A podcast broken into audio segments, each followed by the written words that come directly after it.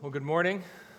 If you uh, have a Bible, uh, we're going to be bouncing around a little bit today, but you can start in the book of Jonah. It's page seven seventy-four in a Blue Pew Bible if you want to follow along with us there. Um, but this morning we are on, uh, I guess, part two of this little mini-series on evangelism that we have tacked on to our series in Jonah. So if you're just joining us, we spent uh, six weeks going verse by verse through uh, the book of Jonah, and now Uh, last week and this week, taking kind of these principles from that prophetic book and applying it to the church today um, in hopes that we might recapture the joyful burden of evangelism.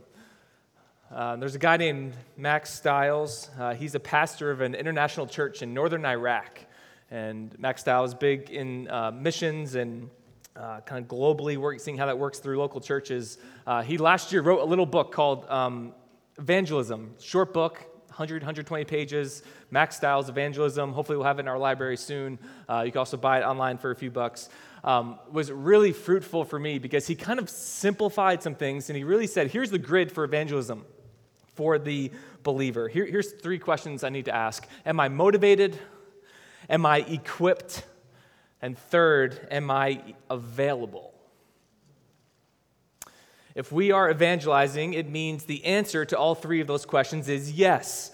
And if a believer is not evangelizing, which I think many of us, if we're honest, go through seasons or we're just in a prolonged season where that's just not happening, it means that one, that the answer to one of those three questions is no.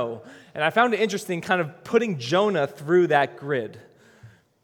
We, when we saw throughout the whole book, was Jonah equipped? Yes, he was a seasoned prophet of God. He'd been used by God before in prophecy to uh, rightly handle God's word, uh, to declare it to the king of Israel. We saw that in Second Kings chapter fourteen. So he was equipped. He was a veteran seasoned prophet. Was Jonah available? Yes, at least initially, until he made himself unavailable by running away. But the reason why God called him in the first place to rise and go to Nineveh is because he was able to do so. He was available to do so. So two out of three, yes. But number three, was Jonah motivated? No. His prejudices against Nineveh as this kind of foreign, evil people kept him from wanting to obey God's word, and so he fled. There was a fear, not that what would happen to him, there was a fear that they would repent because he did not like them. He did not want them to be saved by God's grace. So Jonah was not motivated, and that was where he went wrong. Uh, last week in part one, we, we set the foundation for evangelism. We looked at what maybe the motivation of why we should be passionate evangelists, and that everybody is in this together, that there's not just certain people that are the evangelists and then everybody else, that everybody who calls himself a believer is called to evangelize. We looked at the gospel and what the gospel is and why this is an exclusive message with an inclusive invite. And then we looked at how we can be equipped with how Christians can go about this. Embodying grace for the world to see, to be grace givers, to embrace adversity, to ask and answer the right questions. And so this morning in part two, uh, with kind of the foundation set, we, I want to look at what does it actually look like. I want to get very practical. It's going to be a different kind of sermon for me, so we'll see how that goes, but it's going to be very applicational. What's it look like to be available for evangelism here in two thousand nineteen. So uh, if you did miss last week, I would really encourage you to go back online or the church app and listen to it because it provided a lot of the underpinning, a lot of the scriptural um, foundation for what uh, today is going to be, where we're just going to get very practical, very honest about where we're at. And Um, to start, you know, uh, Jonah, along with any other prophet in the Bible, uh, had to face these kind of various obstacles within their culture to see what are the obstacles to the message of God in this time, in this place. And everybody in the church along the last two thousand years has had to do that same homework on the culture that they're in. Um, yesterday, uh, we had a memorial service for my grandfather who passed a couple weeks ago.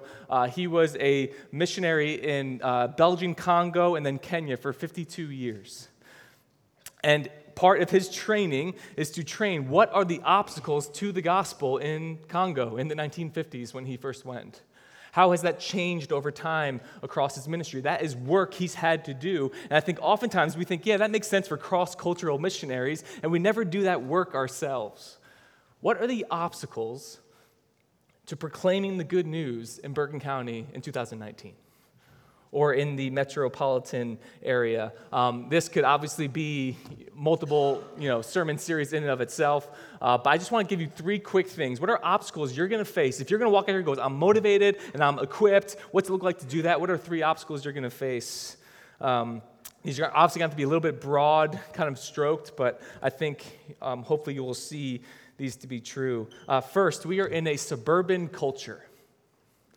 And one of the words, if you kind of listen to people when they talk about the suburbs, one of the words that get attached to the suburban culture is the word settled. People come to the suburbs to settle. And the irony is, is that while that's always the desire, it is never the reality. But people want to be comfortable. They want to be settled. And so they go to the suburbs to settle into a home. And they try to get settled into a school system. And they are settled, hopefully, in a job that can afford the expensive suburbs. We're settled into our hobbies and our friendships and on and on. So along with that, people are settled in their minds with what they either believe or don't believe. And there becomes this overall sense of apathy towards being open to new things, especially a new belief system or a foundational way that you would view the world. Um, you, you might look at like a city life where it's kind of a little more spontaneous, things are maybe a little more open to change, but suburban lifestyle, we're set. Thanks, but no thanks. Those big decisions have been made. And it's not often out of, out of kind of disrespect. It doesn't get necessarily hostile. It's just, I'm good. That, that's good for you, and you believe those things, but I am good. And there's this general malaise in the suburbs and apathy towards things of faith. And I think a lot of it is rooted in uh, uh, j- just not having the energy to think about what would it take for me to undergo a major change in my mindset or routine. So even if there are kind of little stirrings of like, man, something's not right, something's not really um, settling very well in my heart, in my mind, uh, there might be even the the um, admitting that, yeah, maybe my belief system is a little flawed, but you know what? At this point, I just can't afford to really shake it up right now.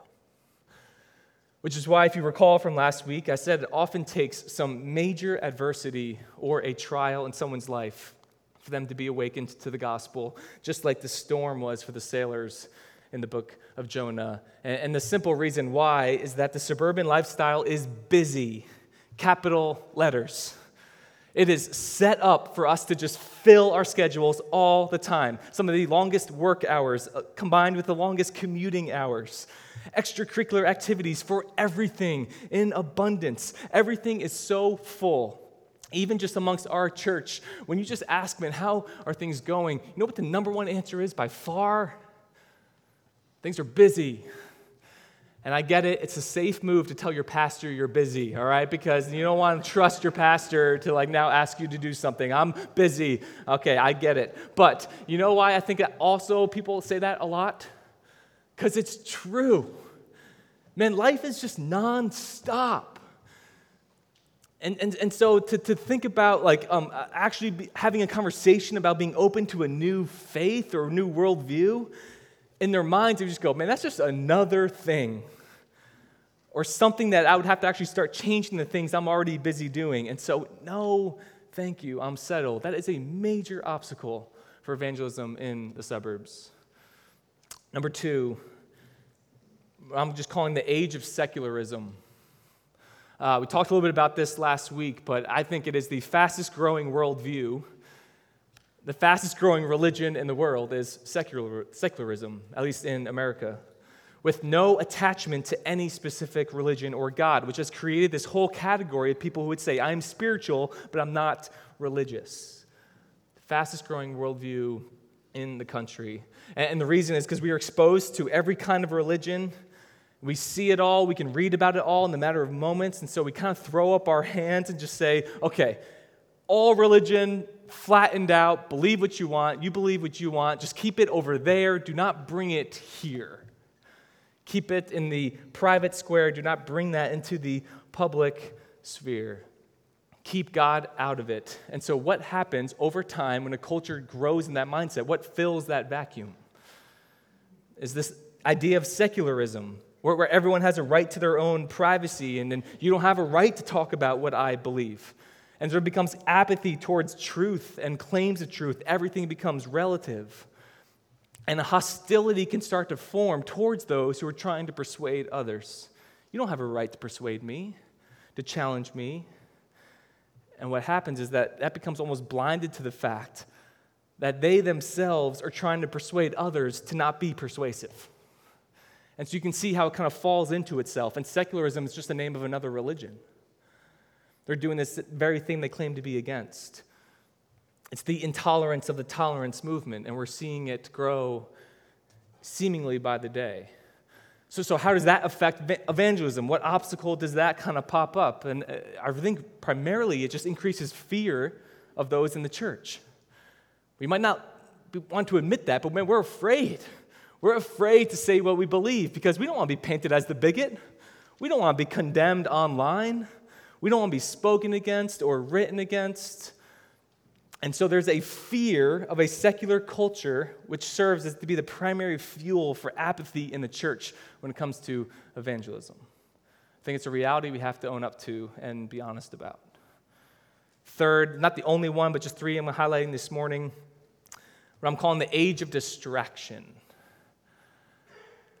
It is possible to go days upon days into weeks upon months to ever, ever have to actually take any time to think about why do we do what we do? And the reason is because we are so distracted all the time. And this isn't just, oh, it's a problem out there. Like, man, this is a problem for me. It is the art of self-avoidance because we can fill our minds and our eyes with so many things all the time, everywhere we go, in a matter of seconds, that we never feel the burden of being alone. And we never have to confront some unsettled feelings that might come up because we can just stuff them and not allow our conscience to really bear witness to that because we can be so distracted. And we could avoid silence and keep ourselves from ever engaging in sustained deep thought about any one thing, especially the state of our souls or what we believe. So it's not that people are just actively going, I don't believe that. People are just actively not thinking about it. Um, Alan Noble, I, I mentioned this book last week. I'll get something out published this week about some of these different books I'm referencing that'd be really helpful. He wrote a book called Disruptive Witness. Again, probably the best book I've read in two thousand nineteen. He wrote this brilliant chapter on distraction, and, and I want to share this one quote. It'll be on the screen, I believe. He says, "The distracted age affects our ability to communicate about matters of faith and ultimate meaning because, one, it is easier to ignore contradictions and flaws in our basic beliefs. Two, we are less likely to devote time to introspection. And three, conversations about faith can be easily perceived as just another exercise in superficial, individualistic identity formation." So th- there's many more, but three for this morning: suburban culture, secularism, distraction.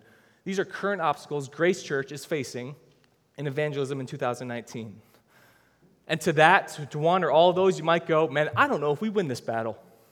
This feels a little impossible because um, the reason why we cannot do that, we will not do that, is because every generation has had to learn the joyful burden of passing the faith to the next generation.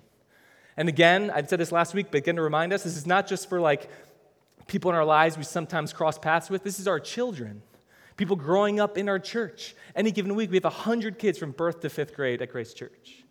And they're not just going to automatically get rolled in. It doesn't work that way. They need to put their faith in Jesus Christ. They need to uh, receive the grace of God, and, and they need to be taught and guided in that. So these are obstacles for our children to believe in Jesus Christ as long as well as everybody else.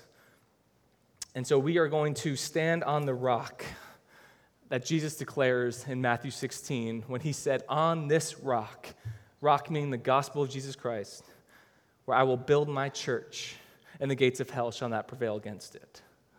So this morning, what I just want to do for you is just encourage you in your life of evangelism. I think oftentimes we can get shamed in this. Just, okay, tell me how terrible I am at this for the next thirty minutes. Like, that's not what I want to be. I want to be an encouragement to us that we can do this, and we must do this because we're standing on the rock. And it's something we can do. How I'm going to kind of break it up is, is three things on a very personal level, very applicational, and then three things on a kind of corporate level, us as a church. And so it's going to be rapid fire. Again, not your normal sermon. It's going to be kind of more outline-based. But I, heard, I hope my prayer all week is that this would just be a spark plug for us at Grace Church to be deeply thinking about what can evangelism look like right now in your life. So we'll start personal, personal evangelism. Number one, um, be who you are. Be who you are. I think the biggest mistake people can make when it comes to evangelism is that they think there's a certain kind of person they need to transform into in order to evangelize. You gotta be this extrovert, totally bold, say anything to any person. I was with one guy once getting a Subway sandwich, and the guy's making a sandwich. He's going, "Can your God feed five thousand people with that sandwich?" My God can. I was like, really? Like, what's what we're doing? And you know what? Like, he didn't say well, he was like a jerk. He actually led to a conversation with a guy making a sandwich. I was like, I would never do that. Um, but like, the, like we think in our minds, this is a caricature of a person I need to be if I'm going to evangelize. And, and there's these all these kind of like what I would call pickup lines that we think we have to use. Like, do you know where you're going when you die? Like, I don't know. Maybe just not everybody has to do that every single time.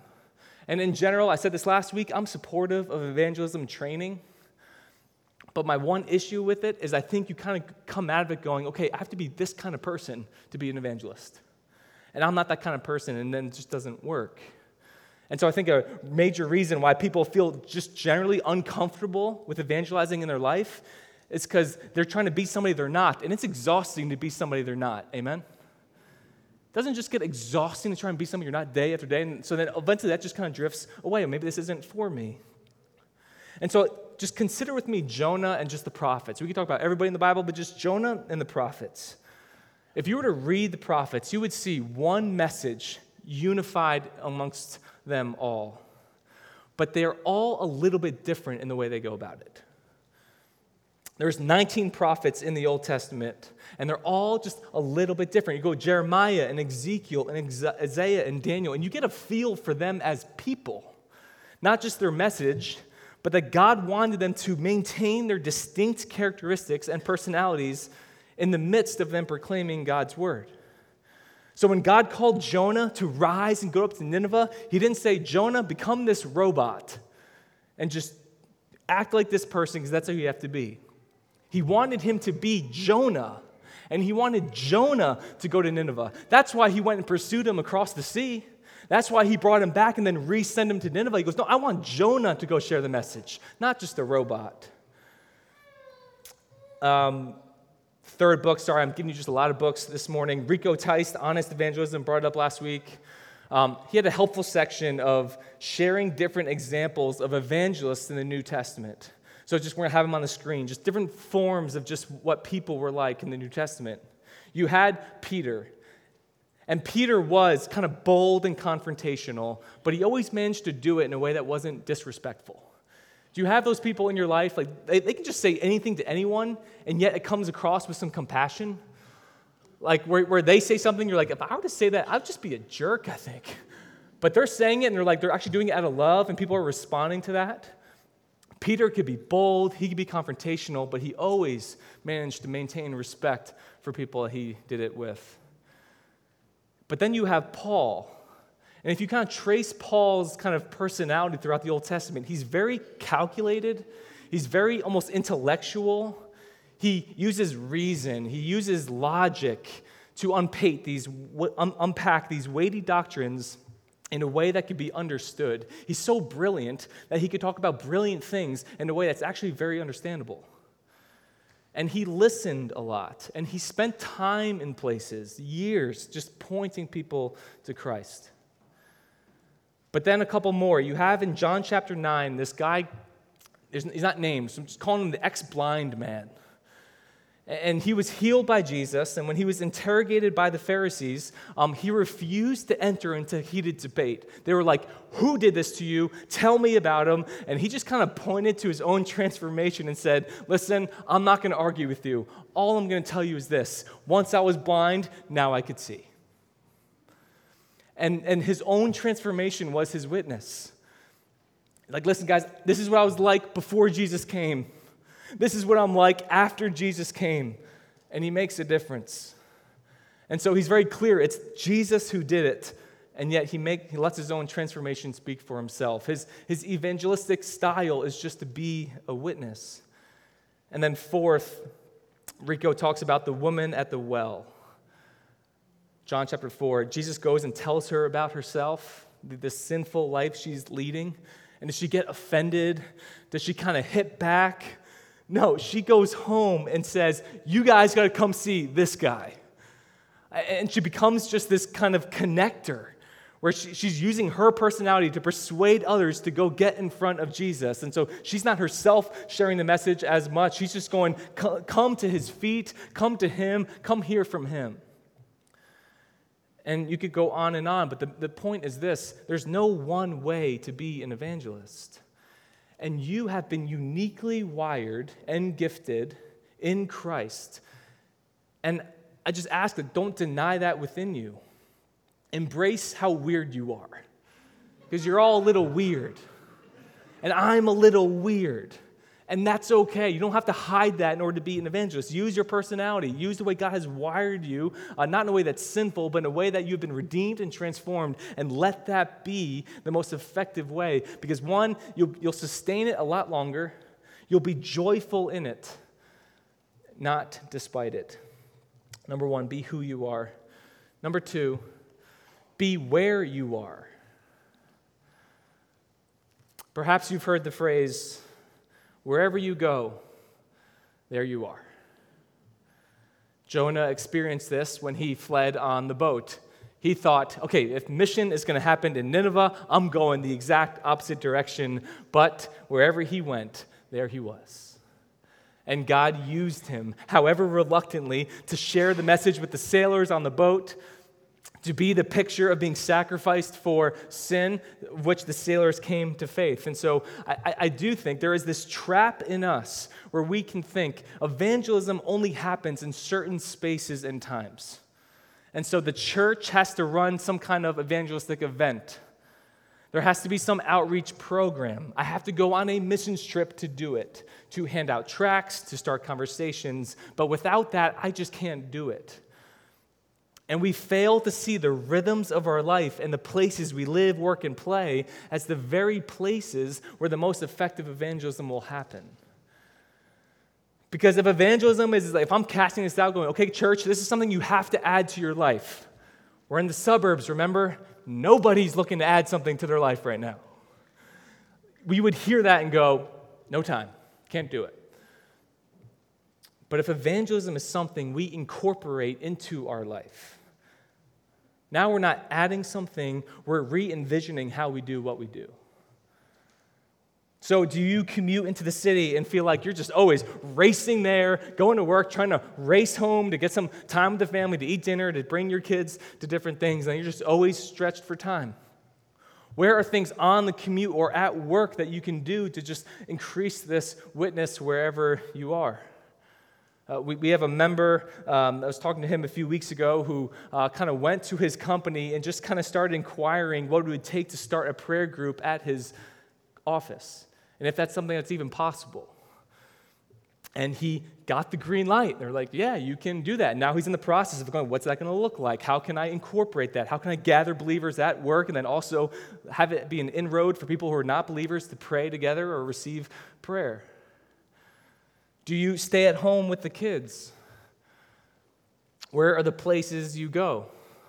Playgrounds and libraries, and where you can kind of start just forming relationships and cultivating meaningful relationships with people in the in the process of your day-to-day life with the kids.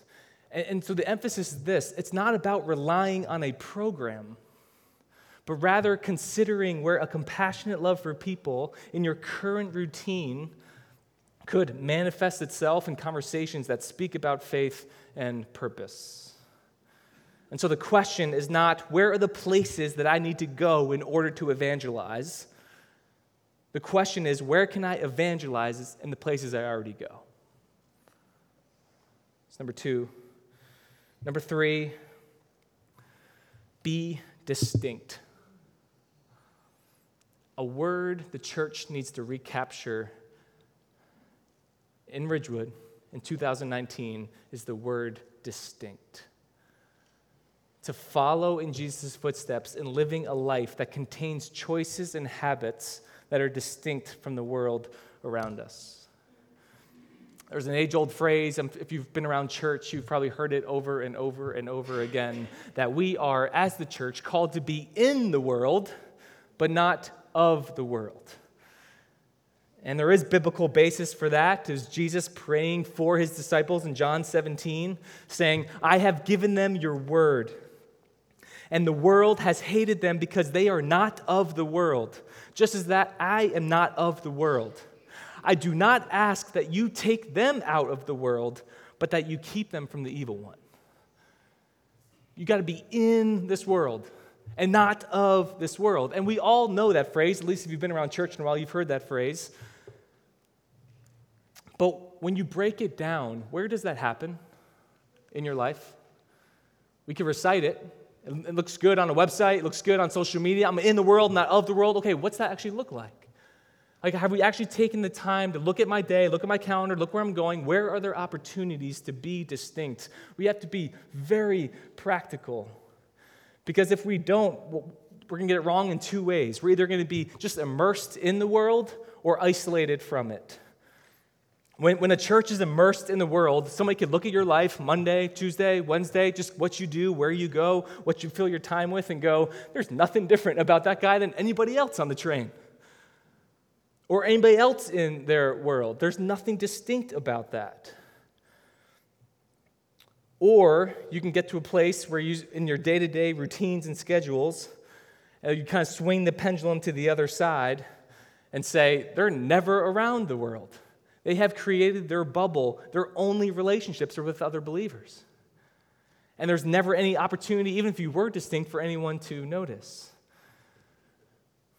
And so I just want to say, when it comes to being a Christian, the worst thing you can be is generic.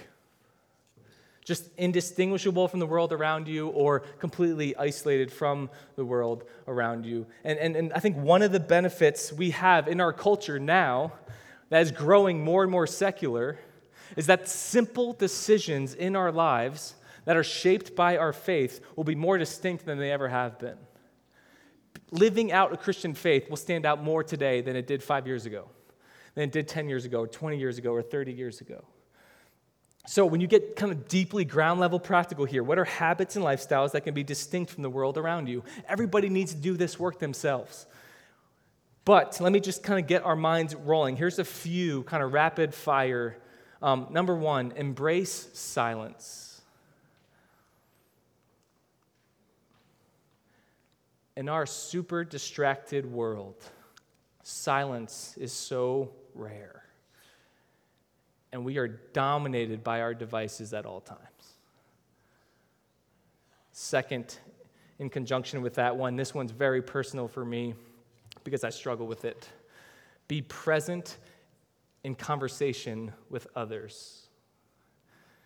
You know what I uh, hate would be a strong word. Dislike most about myself, I do without even noticing sometimes. Talking to someone, and just every two seconds.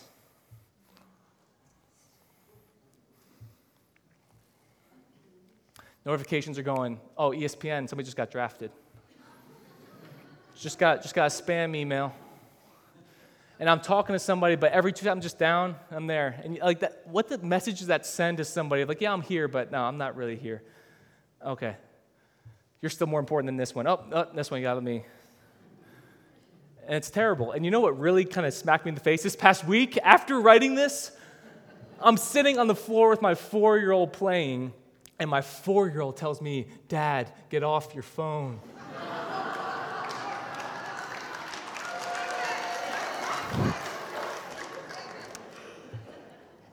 I, could, I I don't even know what it was. What I was even looking at, it was like Twitter, something terrible. Like, and and and that is so real that in a distracted age, your actual presence will stand out. And how refreshing it is when you're talking to somebody, to go, this person's actually talking to me. They're looking me in the eye. That's distinct now. That's more rare now than the constant looking away? How about something just like praying before a meal? Even out in public or with a friend, you don't have to grandstand, just silently taking that time. I'm going to stop because whatever I do, I want to do for the glory of the Lord, including what I eat and what I drink. And just not take any meal for granted. A distinct witness. Bigger picture now, just consuming less and giving more. Being generous with both your time and your money to look to spend it and deploy it for the good of others. That will stand out in an increasingly consumeristic, materialistic lifestyle. And then just last one, and we can go on and on. Observe a Sabbath. A Sabbath in the suburbs. What would that be like? Intentionally resting and clearing the calendar for you and your family, or you and or your family, where you're just spending meaningful time together, just not working and not feeling like I could go all go, go, go and be productive all the time. But here's the point. You, all of us have to do this. Maybe that list doesn't work for you. Maybe you're fine there. What are other ways you can be distinct as you look at your elements of your life, look at your calendar, where you're going, who you're around? What are biblical habits and rhythms that could cultivate meaningful conversations? And they're good for your soul. It's not just for your evangelistic witness, but it can be both to give you these opportunities to stand out. So those are three very basic, hopefully practical things you can do personally. Um, but secondly, we're going to look at what can we do as a church, the corporate side of evangelism. I think it's often the most overlooked. Evangelism is not an individual sport. Okay, evangelism is football, not golf. You can't dominate by yourself. You're limited in what you can do as just one person, and the contributions of others is required. And I think the church's contribution is not occasional evangelistic events or outreach events. It is the present weekly gathering we have every single week. This, what we're doing now, if done intentionally, is an evangelistic witness. Three reasons why. We're going to go fast here. Number one, the worship service itself. The worship service is in and of itself an evangelistic witness, Sunday after Sunday. Uh, the staff, uh, Pastor Jeff ran like an online conference for us to attend uh, a couple weeks ago, and, and one of the takeaways I got was from a senior pastor pleading to other senior pastors saying this, do not say, hey guys, next week is a great week to bring someone to church. And we always kind of do that, and it's these hot spots. We do it around Christmas, we do it around Easter, but when we do that, when we pick certain weeks to encourage one another to bring someone to church, what we're also saying is you can't trust us to bring us one every other week, just these weeks. And it's this implication like, guys, next week we're going to kill it. Like we are going all out. We got the A team, man. We're holding nothing back. Next week be a great week to impress somebody. But rather, he said, create a culture where your church knows every single week is a great week to bring somebody new. That you can trust us with your friends and with your family to bring non-believing friends and family. If you're somebody here and you're a non-believer and somebody brought you, uh, we just want to know, like, we love that you're here. And our ho- primary hope is that you don't feel judged, but you're just encouraged by our faith community and that somebody invited you because they love you, not because they want to judge you. But we are always thoughtful as a staff about this gathering, and that the gospel should be articulated every Sunday, not just Easter and Christmas, because preaching is not preaching without the gospel. Because preaching doesn't only awaken faith, it is what sustains faith in our church. People need the gospel who are saved just as much as the unsaved. But the worship service is not just about the preaching. Every aspect of it portrays a distinct witness. Think about this with me. Think about our music. Um, we are not consumed with being the best show in town. We have a worship director and a worship team that does not perform for us in concert, but seeks to lead us in congregational singing. And we hopefully sing songs whose tone are reflected by the lyrics and whose lyrics are reflected by the gospel. Songs of praise, songs of confession or lament, songs that celebrate a Savior, songs that prepare our hearts to hear the word preached, songs that are a response to the word of God that was preached. And in this way, we don't come in going, I like the music only if it's a certain style. We like the music because it's the means through which our church worships God together. Think about our greeting time.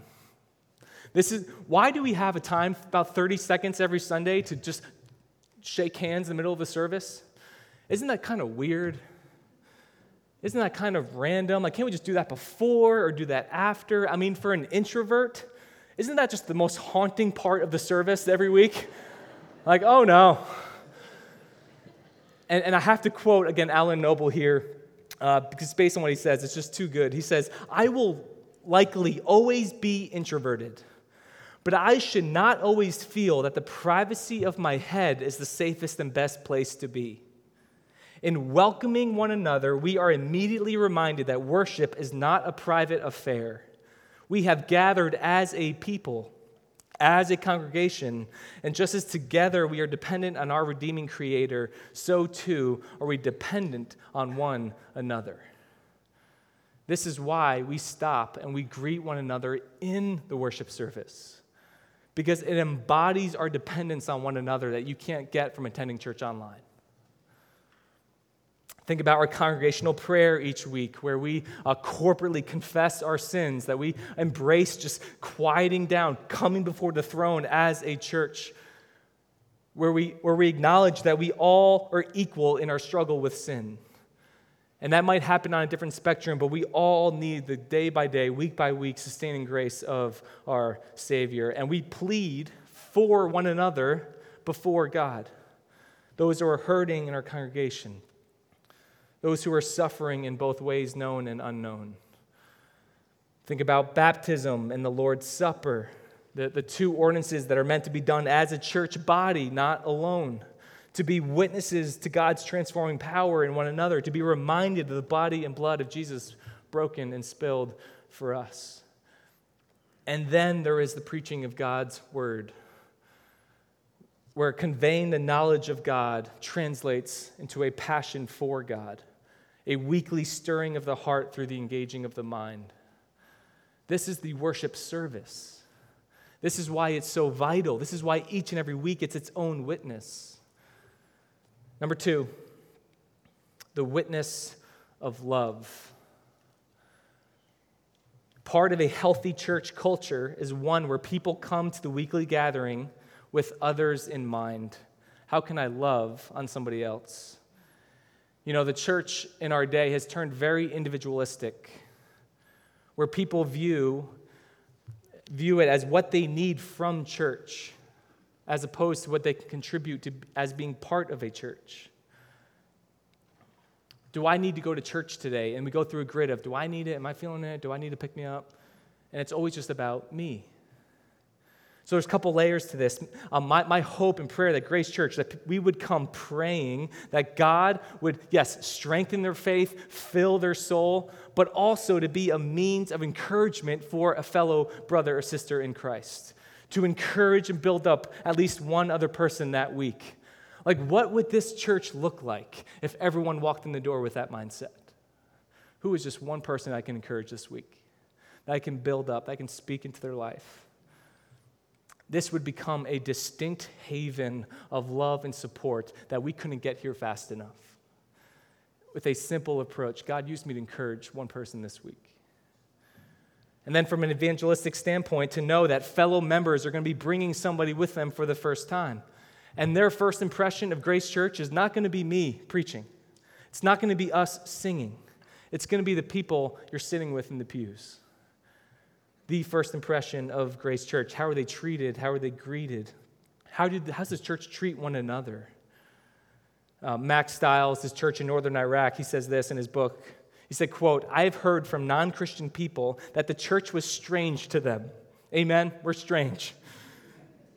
But what drew them into the fellowship was the love amongst its members. I think Scripture powerfully illustrates this point. Acts chapter two, verses forty-six and forty-seven. And day by day, attending the temple together and breaking bread in their homes, they received their food and with glad and generous hearts, praising God and having favor with all the people. Look, and the Lord added to their number day by day those who were being saved. Did you notice that? How was the church growing in Acts? Were they doing special evangelism programs? No, their love for one another in the church served to be an evangel- evangelistic witness to the world. The best evangelism technique is loving other believers well. Third and last, the body of Christ. One of the biggest tragedies of, I think, of Americanized Christianity is the separation of saving faith in Jesus Christ and membership into a body of believers. In line with an individualized culture, there is this huge category of people who say, I'm a Christian, I believe, I have a personal relationship with Jesus, I just don't go to a church, or I don't belong to a church. I might attend one from time to time, but I'm not joining the church because I don't need it. And not only is this not true anywhere in Scripture, it's also an awful witness to the world that I think the reason why there is this huge category of people of I'm spiritual but not religious, massively growing, is because it is a generation after of saying I'm a Christian but not a church member.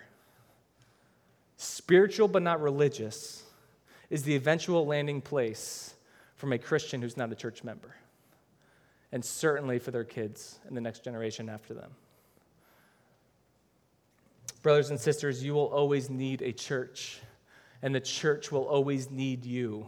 And if you look around and say, there's not a lot of people like me, I say, amen, that's why we need you even more, because we want to be as diverse as possible, using everybody's gifts to serve the body.